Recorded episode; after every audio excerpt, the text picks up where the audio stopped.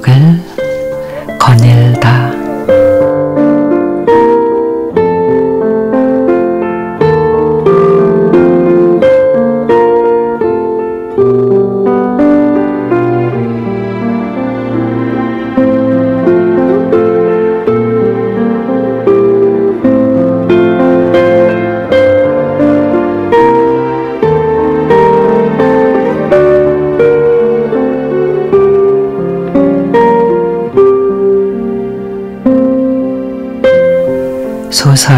스프링벅에는 이런 일화가 나옵니다. 학기 말이 되자 국어 선생님은 칠판에다가 풀이라고 쓰고는 학생들에게 뜬금없이 양 이야기를 꺼내죠. 아프리카에 사는 스프링복이라는 양을 아니 이 양들은 평소에는 작은 무리를 지어서 평화롭게 풀을 뜯다가 점점 큰 무리를 이루게 되면 아주 이상한 습성이 나온다고 해. 무리가 커지면 앞쪽의 양들이 풀을 다 먹어서 뒤쪽에 따라가는 양들이 뜯어먹을 풀이 없게 되잖아. 그럼 어떻게 되겠어? 자기도 풀을 먹어야겠으니 조금 더 앞으로 나가겠지.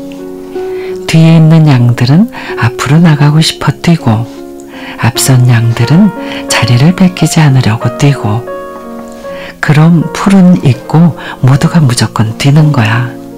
어디로 가는지도 모르고 그저 앞서겠다는 생각뿐이지.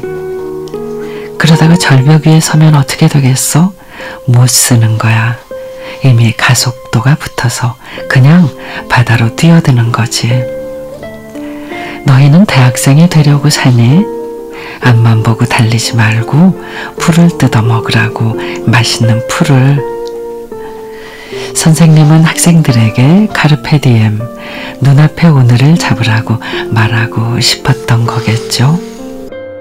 우리의 삶이 아름드리 나무라면 학창 시절엔 살아가는 데 있어서 자양분이 돼주는 소양들을 배우며 직장에서는 남보다 빠른 승진이 아닌 삶을 더 풍요롭게 하는 가지들을 만들고 그 모든 삶이 아름다운 단풍으로 물들었다 낙엽이 돼 삶의 밑거름이 돼주는 멋진 노년을 보내는 것일 테지요. 그러니 무작정 뛰지 말고 지금을 살아야겠습니다. 어디를 향해 가고 있는지도 분명히 알고 있어야 하죠. 지나간 일들의 아쉬움과 미련도 불확실한 내일의 희망도 지금의 행복과는 아무 상관이 없어요. 오로지 지금 현재를 즐기는 것. 그보다 명확한 방향성은 없을 테니까요.